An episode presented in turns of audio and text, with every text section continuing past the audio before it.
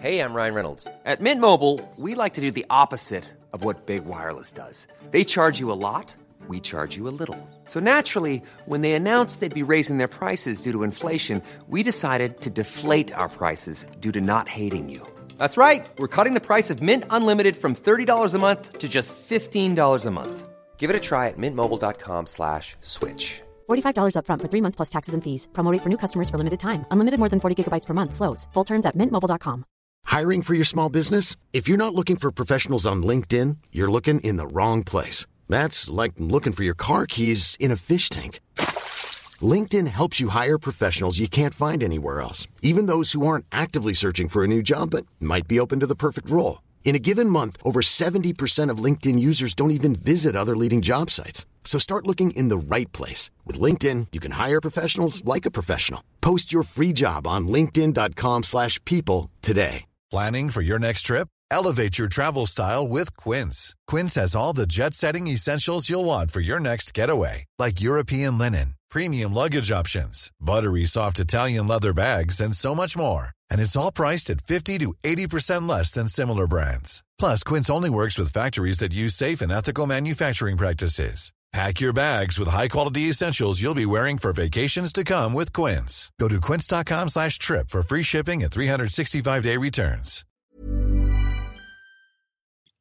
He was now the enemy of the Taliban, and the Taliban were their enemies, and they weren't enemies before, and now it just meant that their lives were, in danger, and everybody that they knew felt like, felt like their lives were in danger. Um, and, and so the West, West, West's entire mission was completely pointless because um, they'd left. They'd left the country in a worse state when when they'd first arrived, um, and it, to him it, it had all been for nothing basically.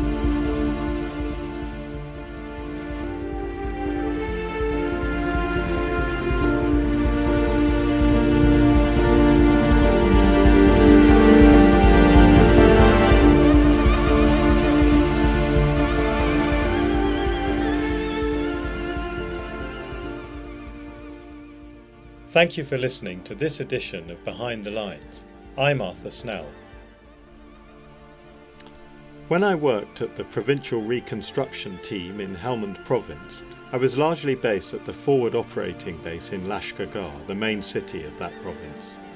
There, amid the dust and noise of an active military campaign, there was a small, beautifully tended garden inside the base.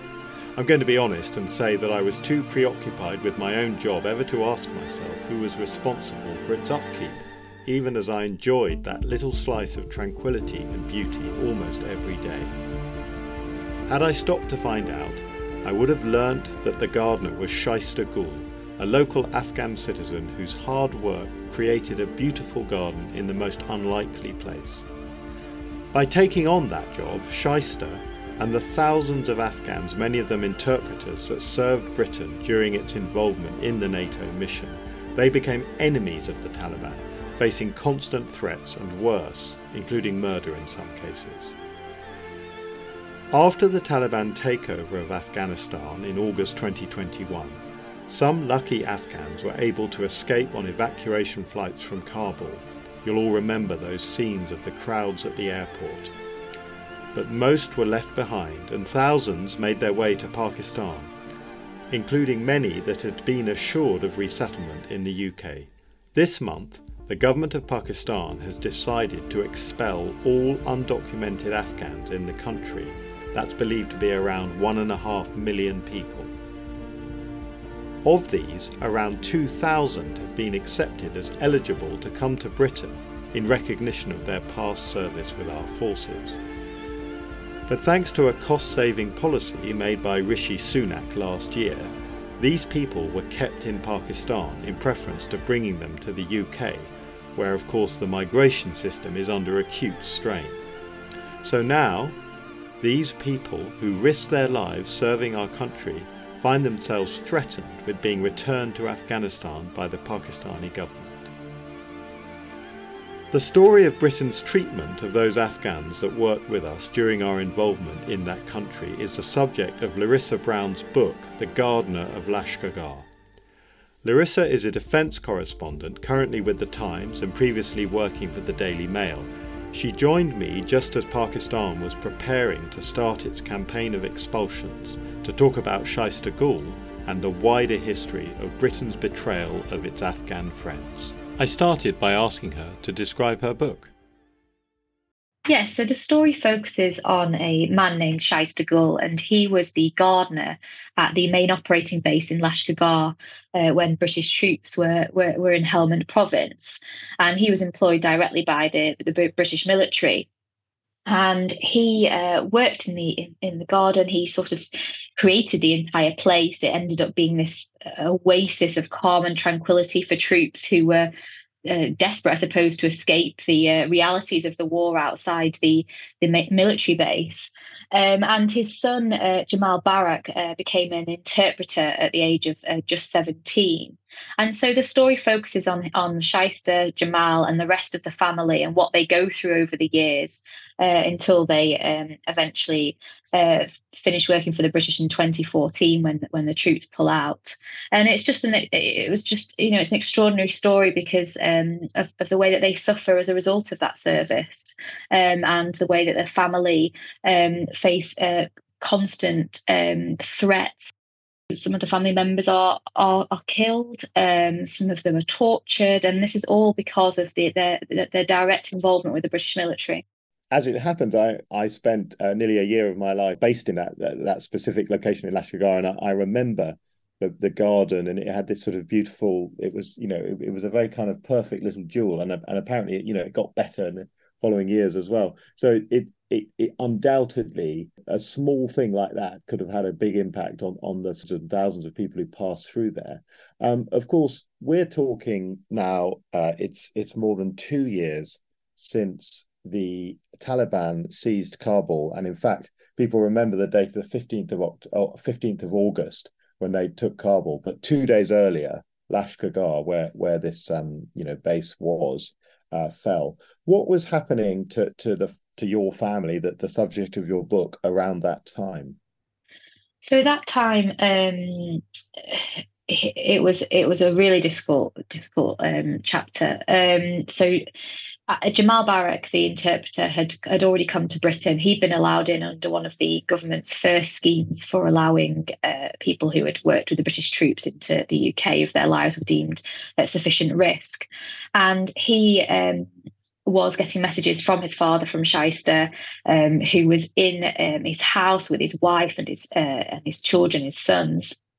And the messages um, were, of course, getting more and more panicked. He, um, people knew who he was in the in Lashkar. They knew that he'd been the gardener at the British military base. Um, he'd been seen, you know, walking in and out of the base uh, every single day.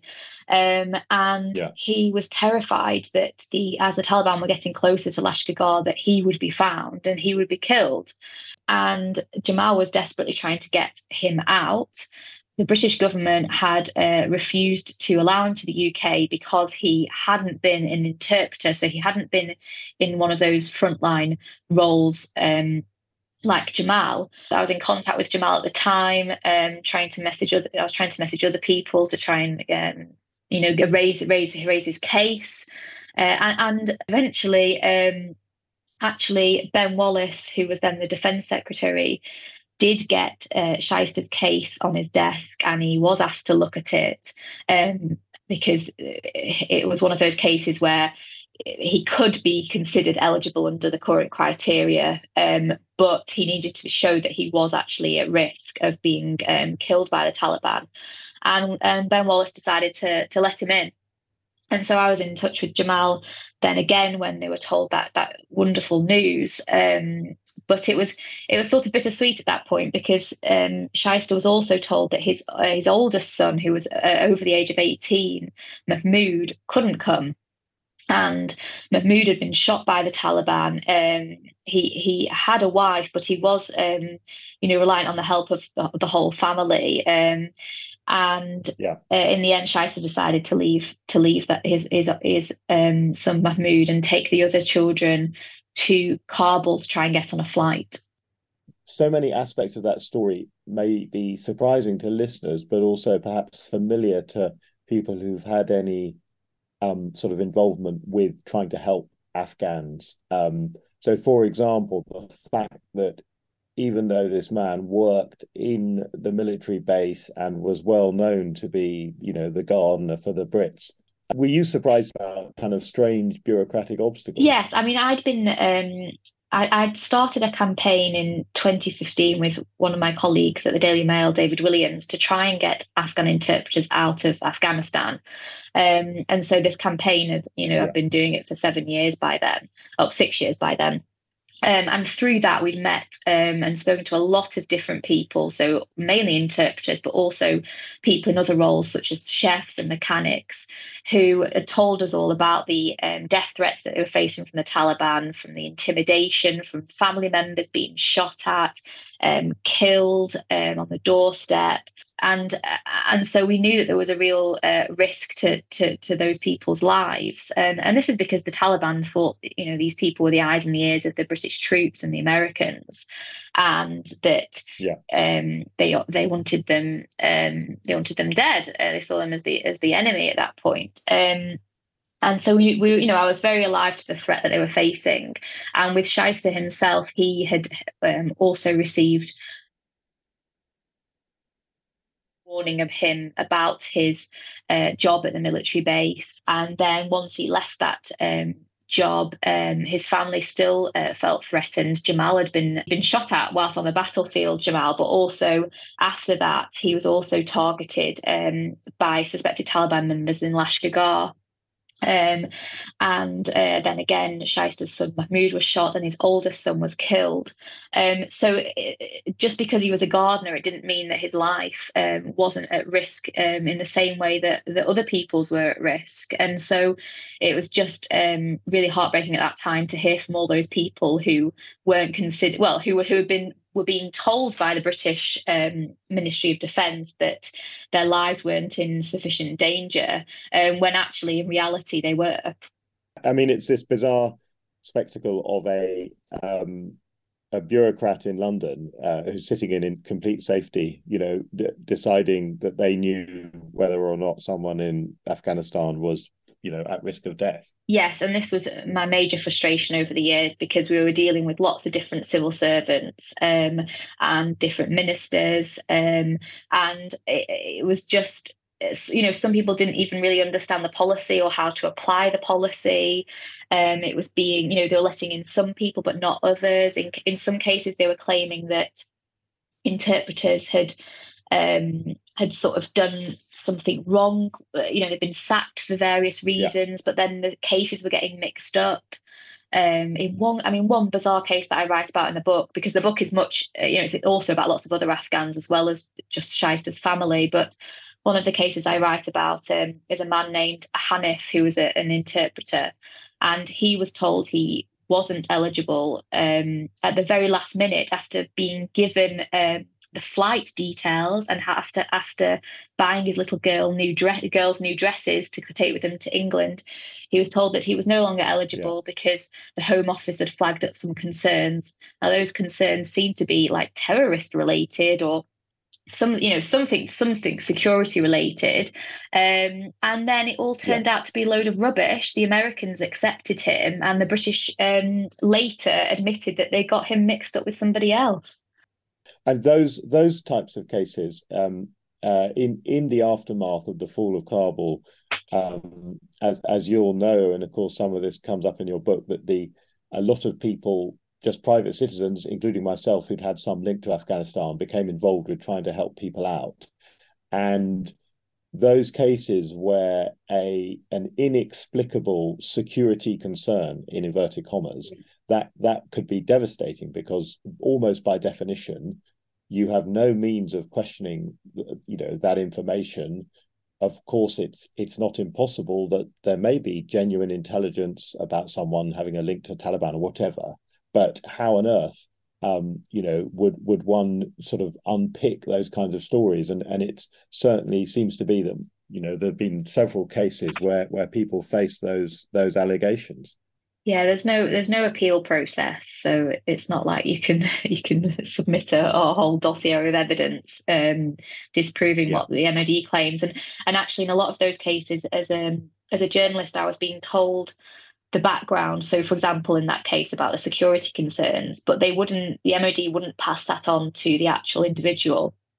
So it wasn't, you know, for, to the, to Hanif, yeah. for example, he was just told, you know, sorry, you can no longer board this flight.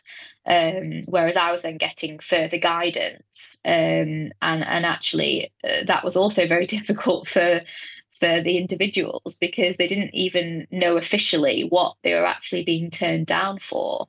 Um, and and and as I as I said, you know, the MOD did end up overturning many cases in the end. Um, either because they were too harsh or because they got they were just got the the wrong file, um, and and it was just as as simple but as terrible as that. One of the things um, that seems to have played into this uh, this really quite sort of depressing story of of betrayal is is as you said, you know the the bureaucrats um, not really understanding the rules themselves. Yes. So in the in the early days, so when the when British troops pulled out in 2014, there were two policies in place, and one of them um, was um, the one that Jamal came under, um, which basically said if you were an interpreter that had served uh, more than a year on the uh, front line uh, in Helmand province, then you'd be um, eligible to come to Britain. But there was a really um, strange detail in that, in that you had to have served on an arbitrary date in 2012 in order to uh, be allowed in. Um, and so that excluded uh, hundreds, if not thousands, of people for, for no reason at all. Um, and you could also come in, in, under a second scheme if you could prove you'd been intimidated. But actually, the MOD over years and years uh, refused to let anyone into the UK under that policy because they didn't believe that they'd seen sufficient evidence even though um, the interpreters and myself, my colleague David Williams, supplied photographs of um, of them being shot shot, um, you know, bullet bullet holes, um, cars being shot shot up, um, the um, letters from uh, suspected Taliban members who which had been pinned to their doors, and these so-called night letters. So they they they they said that you know there wasn't evidence. Um, to allow them to the UK. And um, and uh, as I said, the first scheme just excluded lots of people. For example, those that had served for nine months in Helmand Province, or those that had served for ten years but were, were only in Kabul. Um, and then later yeah. on, um, as a result of our campaigning, really, um, the policy did change several times, to, uh, which and it kept on um, being made uh, broader. So you know, then they allowed people in who had served prior to 2012. Um, but again, we then we then got to 2021. Ben Wallace did change the policy twice. He uh, he brought in ARAP, the Afghan Relocations and Assistance Policy, and um, that in theory enabled people to come if they weren't interpreters, um, if they had other jobs, but could prove and could prove that their lives were at risk. Uh, so it changed lots and lots of time times, and you know it, it all happened um, very quickly and too late in the end because a lot of these people who were trying to get on flights at the at the airport in August 2021 should have been allowed in a lot sooner. Um, you know, before the Taliban had managed to take over the country. Yeah, um, and and going back a little because you mentioned that thing about intimidation, and and that you know the MOD in in those early stages effectively denying that intimidation was happening. Whereas anybody who'd spent any time in in Afghanistan knew that any Afghan citizen who who had some, you know, public affiliation with with coalition forces was subject to constant threats. So, did you end up thinking that? Um, you know, the British state was deliberately um, ignoring the reality simply because they didn't want people to come in, or was there something a bit more complicated going on about just an inability to understand the realities of what was happening in Afghanistan? I think I, I I do think it was probably a slight mixture of both. I think it was more that you know you've got people that that might not have ever even been to Afghanistan and and, and as you say didn't didn't understand what was going on on the ground, um, having to to get way through these cases and decide whether they um, these people were worthy of, of sanctuary or not. I think also that perhaps you know, ministers could have quite easily said to to those um, civil servants looking at these cases, you know, let's give them the benefit of the doubt. If if they've got photographs that seem seem realistic, and if they definitely were interpreters, then you know, let's let them in. Um, instead, it was like they were trying to sort of disprove every case. Um, it was just a really strange way of going about it. Um, and again, I think because they didn't really have proper files um, and proper um, you know proper sort of information on the on these people that uh, on these interpreters then they didn't they weren't sort of able to take a uh, take a sort of bigger look at the case and then say oh they should be allowed you know they should be allowed in looking at circumstances. Instead they just had you know might have had like three words or something dismissed for you know drugs or something and uh, and there'd be no mm. more detail about the case and then you can't appeal those that, that situation. So it, it just seemed very very unfair. You mentioned just earlier about how um, by the time this situation was really sort of taken seriously, uh, it was too late for, for many. And of course, we'll all remember those chaotic scenes at the airport in Kabul and you know terrible images of crowds, people clinging onto the undersides of planes and so on. We are in a new reality that the Taliban controls Afghanistan. Uh, they absolutely clearly have plans to uh, find and punish, in, in many cases, kill people who had a connection with the coalition. Um, so, what happened afterwards? Because, in a way, that the public attention turns away, and of course, the the sequence here is it, it, was only a few months later that Russia invaded Ukraine and, and, a lot of attention turned to a sort of new conflict. What happened? What what's the scale of that story? How many of these people are still there trying to uh, escape what is a very brutal uh, regime? So after the um, well at, at the airport um, i was in touch with you know a lot of uh, former interpreters and other locally employed staff who were stuck there they'd been trying to get on the flights for days and they hadn't managed to get uh, into the airport because of taliban checkpoints and because the crowds were too big and that included. Shaista and his family they had been there uh, ever since they'd been told they were uh, you know eligible for a flight um, and they've seen horrific things they they they were actually outside the airport when that terrible um, uh, suicide bomb went off um, yeah. which um, killed you know more than 100 afghans and, and us marines and um, and then they ended up having to you know get themselves to pakistan and the route there was incredibly dangerous because they were having to go through Taliban checkpoints. Uh, and Shaista yeah. was telling me how he they they got this medicine and they were trying to claim that he was sick and they needed to get to Pakistan for for medical help and they were terrified. His sons were terrified that they were, could be pulled over at, at any time.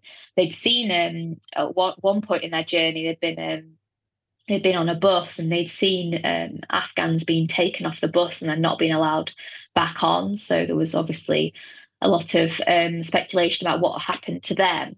Um, and then they, they made it to Pakistan, um, where they, where they ended up in, in these hotels that the British government were paying for. And they were actually some of the lucky ones because they ended up on a, a, flight to, to the UK quite soon afterwards. But I've been speaking to people for several, um, well, for the last couple of years um, who got stuck in those hotels in Pakistan and they've still they're still there um, they're still waiting to come to britain um, because there, there hasn't been housing available for them, and ministers made a decision to not allow more people to fly here until the housing was available. And uh, they've been living there without without any education. The kids can't go to school. They haven't got visas, and and the situation is quite dire at the moment. I mean, we can talk about this later because the the uh, Pakistani government has now told uh, every all foreign nationals that they have to leave if they haven't got a visa.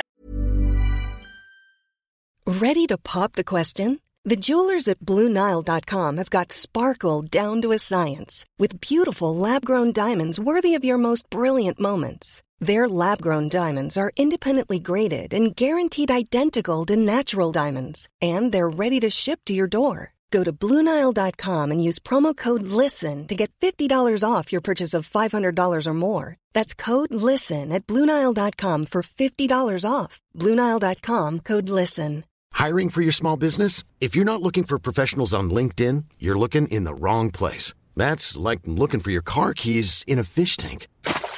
LinkedIn helps you hire professionals you can't find anywhere else, even those who aren't actively searching for a new job but might be open to the perfect role. In a given month, over 70% of LinkedIn users don't even visit other leading job sites. So start looking in the right place. With LinkedIn, you can hire professionals like a professional. Post your free job on linkedin.com slash people today.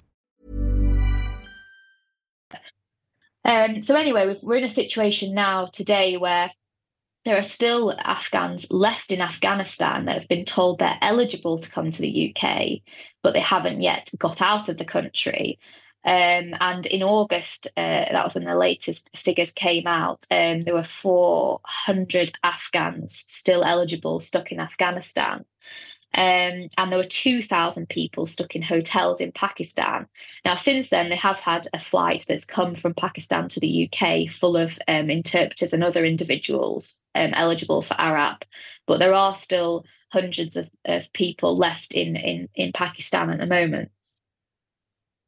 Yeah, and it's important to, to reiterate that these are people who are eligible because they worked directly for the British government and you know served us in in dangerous places rather than people who are in generally you know uh, at risk from the Taliban who may have an asylum claim and and that second scheme the ACRS yeah to my knowledge was announced was announced with great fanfare I remember at the time by government ministers, but there was literally no method for anyone to actually apply. It was it was sort of almost a, a fake scheme. Oh, and this is this has been um, ridiculous. Um, yeah, the the ACRS scheme, so the Afghan Citizens Resettlement Scheme, um, yeah, is designed for vulnerable Afghans um, who, yes, didn't didn't work directly with the British. Um, but the only way you can apply for that is um, basically through a, a specific organization. So, like, you have to go through the UNHCR um,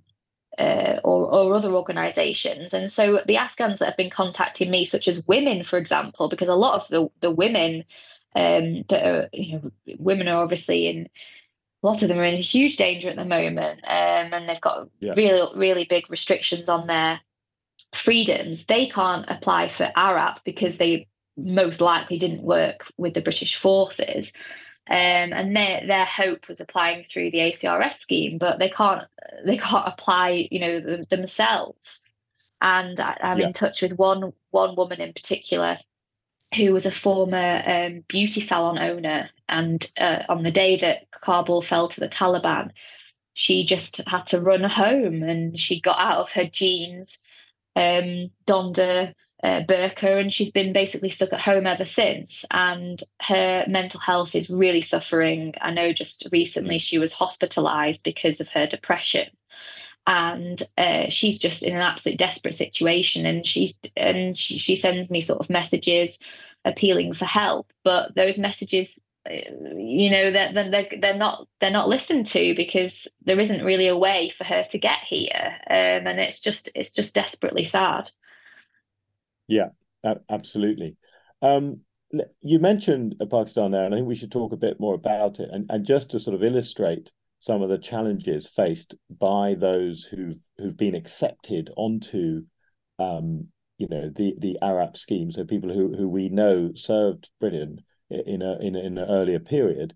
Mm-hmm. Um, I was very recently, as it happened, uh, helping or trying to help uh, one family where they they've been told that you know their their application is all in order, um, but in order to to proceed, they need to present the the original uh, birth certificates of the members of the family. Now, when you recall that, like many people, they fled Afghanistan in in a sort of you know in a, in the flight of their lives, of literally fleeing uh, a hostile army. The fact that they didn't collect all their documents on departure is not surprising, and yet um, in my interactions with the British state over this issue, there doesn't seem to be understanding of those kinds of basic questions. No, I think when the when the withdrawal was happening in August 2021, you know, a lot of these documents people didn't end up needing. They did accept people that hadn't got passports and things like that. But over time, it's got harder and harder. Um, and of course, if, if somebody needs to get a, a, birth certificate, they're going to have to go through the Taliban controlled institution to get that. And then that raises exactly. uh, flags of who you know why do you need that who who you know who did you work with the british did you work with the americans and it raises um the risk to their life really um so it's just i mean asking for stuff like that's just not within the realms of possibility at the moment for many people. Um, and i think that has been one of the problems that has created a backlog because a lot of people don't actually have the right documentation. Um, and so the british have been um, quite slow to get them out of places like pakistan. What seems bizarre about that is that you do have this situation where, as I say, you know, these are people who've already been uh, logged as having worked for us. So it's not that we don't know who they are. I mean, it would be very different if someone showed up and said, "Oh, you know, I'm I'm I claim that I worked for you, and you and and we've got no record, and they don't have a birth certificate." So we know who these people are. This just seems yeah. like a a sort of bizarre bureaucratic obsession with documentation.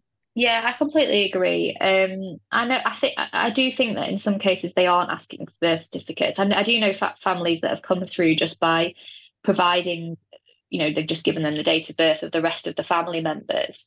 Um, but it obviously completely depends on on who you're who you're dealing with. Um, yeah. But yeah, I mean, yes, I completely agree with you. It's just it's impossible to get that type of information you ask uh, many Afghans what their date of birth is, and they don't have yeah. they don't have a clue because they don't celebrate birthdays in the same way that we do in the UK. And yes. if you ask their age, they'll give you a rough oh yeah I'm, you know I'm in my twenties, but they won't they won't even actually be sure of their age. Um, it could be yes. yes.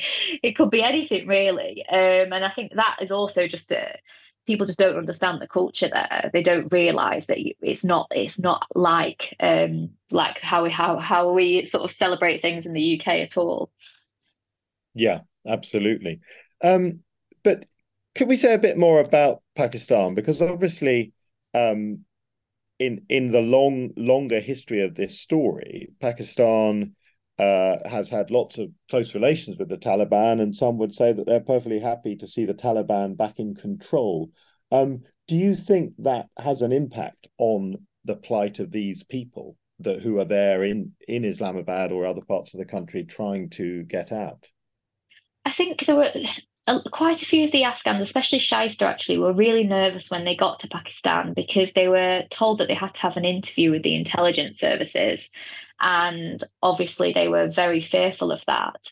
Um, but then when they arrived, it all seemed to go fairly smoothly. They were asked lots of questions, but then because the British had said they were going to fly them out, they then, um, you know, they did they did get out. Um, but of course, it's sort of a strange situation for a lot of them because they don't trust uh, the Pakistan government. Um, they're just reliant on what the British government has told them. They're, they're stuck in these hotels just waiting. Um, and they now fear that they could be completely thrown out. So I know the British government are stepping up their flights. They're trying to get most of the um, Afghans out of, uh, you know, ARAP eligible Afghans out of the country. I think by Christmas. Um, yeah. But at the moment, there's this um, there's this sort of deadline, which is actually uh, November the first. Um, the, the government in Pakistan has said that all foreign citizens uh, living in the country but haven't who haven't got documents must leave by tomorrow um, and if they don't then they could be arrested and imprisoned um, so you've got people that have actually lived in Pakistan for decades that are now being told they have to return to Afghanistan because they haven't got, um, you know, they've not got visas and things, um, and that's having an impact on all those uh, Afghans that actually fled since 2021, um, because they're also being told they've got to suddenly leave and. There I was speaking to somebody yesterday who has is an interpreter living in the UK, but his brother and sister were facing um, uh, intimidation by the Taliban and threats um, because of the interpreter service with the British Army. So he was trying to get them them both out, but they haven't been told they can come to the UK. They did go to Pakistan yeah. hoping that they would be able to come, but now they're just stuck there wondering whether they're going to have to go back to Afghanistan, um, where they feel that there is a real um, risk to their to their life. So there'll be a lot of people in situations like that where they've where they've left Afghanistan because of the Taliban, and now they're having to return there because they've got no other uh, choice.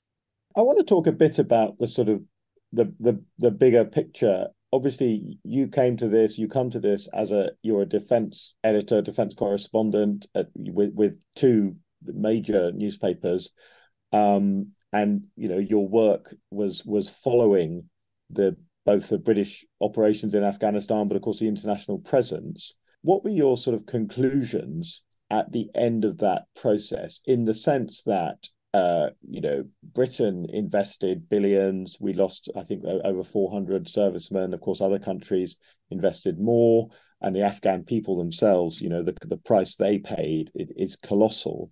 And yet, at the end of that story, uh, you know the the the whole thing collapsed sort of like a house of cards in in August 2021 um, did you did you have a sort of sense that it was always going to end that way when you were covering the, the British deployment in earlier years? I went to flew to Camp Bastion in 2014 I was on the last flight out of there with the British military. And I think then I got the sense that we're pulling out all the combat troops and uh, and it and the job but was was not done. You know people yeah. were not living in peace and safety. And we were leaving um, the afghans behind really. Um, and we, yeah. we knew that the taliban were managing to take over in in in in in some places. Um, and i think at that point it was clear that it wasn't the time to go. Um, and that that possibly we would be able to, uh, you know, stop the Taliban taking over by having that uh, security and assistance mission in, in Kabul, but it wouldn't be enough longer term. Um, and yeah. I think then when in 2021, I'd already spent years covering the plight of the interpreters and could see how their lives were getting um, more and more dangerous and they were moving around constantly because the Taliban kept on taking over uh, certain places they were that, that they had been living and you could see that it wasn't going in the right direction. And um, and I think just talking to to Shaista, for example, um, is very interesting on this because obviously he painted a picture of what you know what he thought about the the, the military mission there, the NATO mission, and he you know he never he he was glad that he take he got the job as the gardener, um, and he yeah. was he, he didn't regret that at all. Um, but I think he thought in the early days that the British and American um, arrival would, was a was a great thing, and that it would change their lives and make Afghanistan peaceful, and, and you know make them prosperous. And at that time, he was very he was very poor, um, but then because he'd been the gardener, he was he he described it to me as like he was now the enemy of the Taliban, and the Taliban were their enemies, and they weren't enemies before, and now it just meant that their lives were, were in danger, and everybody that they knew felt like, felt like their lives were in danger, um, and and so the West yeah. West West's entire mission was completely pointless because um, they'd yeah. left, they'd left the country in a worse state when they when they'd first arrived, um, and to him it, it had all been for nothing basically. If he'd never had that job, he he could have led a a, a quiet life, probably you know not at risk from from the Taliban. If one was trying to sort of perhaps play the devil's advocate here, the the the challenge that, that it's very clear that there's a there's a moral imperative, and I think you know you've explained in this interview and, and in your book in much more detail the the ways in which the, the British government certainly failed in its moral duty to people who had risked their lives to work with us. But there is this wider picture that immigration is a very sensitive topic politically. You know, quite a lot of um, uh, media organizations and newspapers don't don't write positive stories about immigration. That you know there that there is a there is clearly a lot of public concern and anxiety about this question. Yeah. Um, so is is it sort of realistic to expect um, a government to be more positive and helpful I think what the problem is is, is it's wading through all of these cases. I mean, the government's received tens of thousands of appeals for help. It's wading through all of them and and making sure that you're identifying those people who um, are in danger and that's a really difficult thing to do because everybody obviously will will will want to to show that they are they are in danger if they're if they're left behind in Afghanistan, and so of course the government can't yeah. accept everybody, and so I do I, I completely um, empathise with the problem you know, the problem they've got there, um, but then there are cases that I you know li- listen to every single day. And i just think how have you not accepted this person? And and why are you being so mean um in in mm. these cases? So for example um just a few weeks ago i had a, a man who's got a 3-year-old son in afghanistan and they refused to let his son come and join his mother and father in the UK because his dad didn't have um, wasn't earning enough as a taxi driver and we we uh, yeah. we wrote about the case in the Times, and I wrote about his case in my book, and they then overturned the decision. But we shouldn't have to do that. They should yeah. just um, they should have allowed yeah. this this poor little kid who's forgotten who his mum and dad are to come straight away. Um, and so yes, there there are obviously there are people. Many people would look at the the news and the and people coming on the boats and think that we've we've people might think we've not got enough room here, but these people are in danger because of our um, uh, military operation in Afghanistan, and and so I really do feel that it's our you know moral duty to to help these people.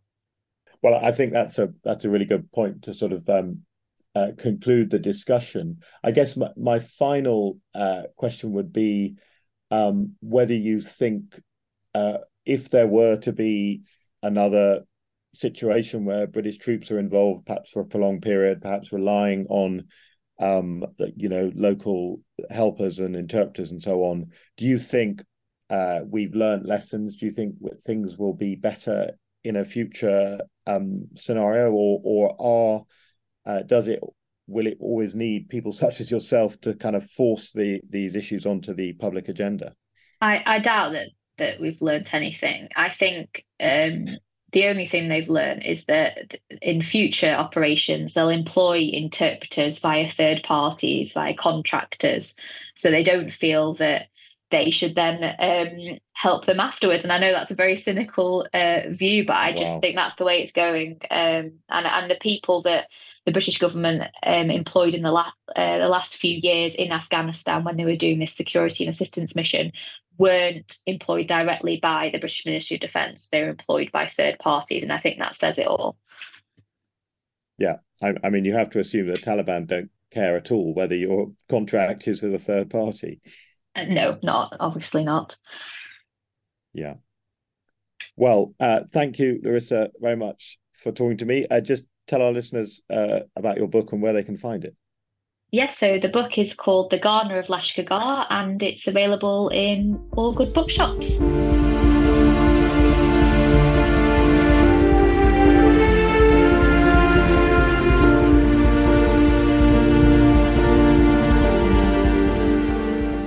Thank you for listening to this episode of Behind the Lines. If you want to make sure you don't miss any future episodes, why not subscribe? It won't cost you anything and spread the word if you find these podcasts useful. Behind the Lines was produced by me, Arthur Snell, and the music is by Matty Benbrook.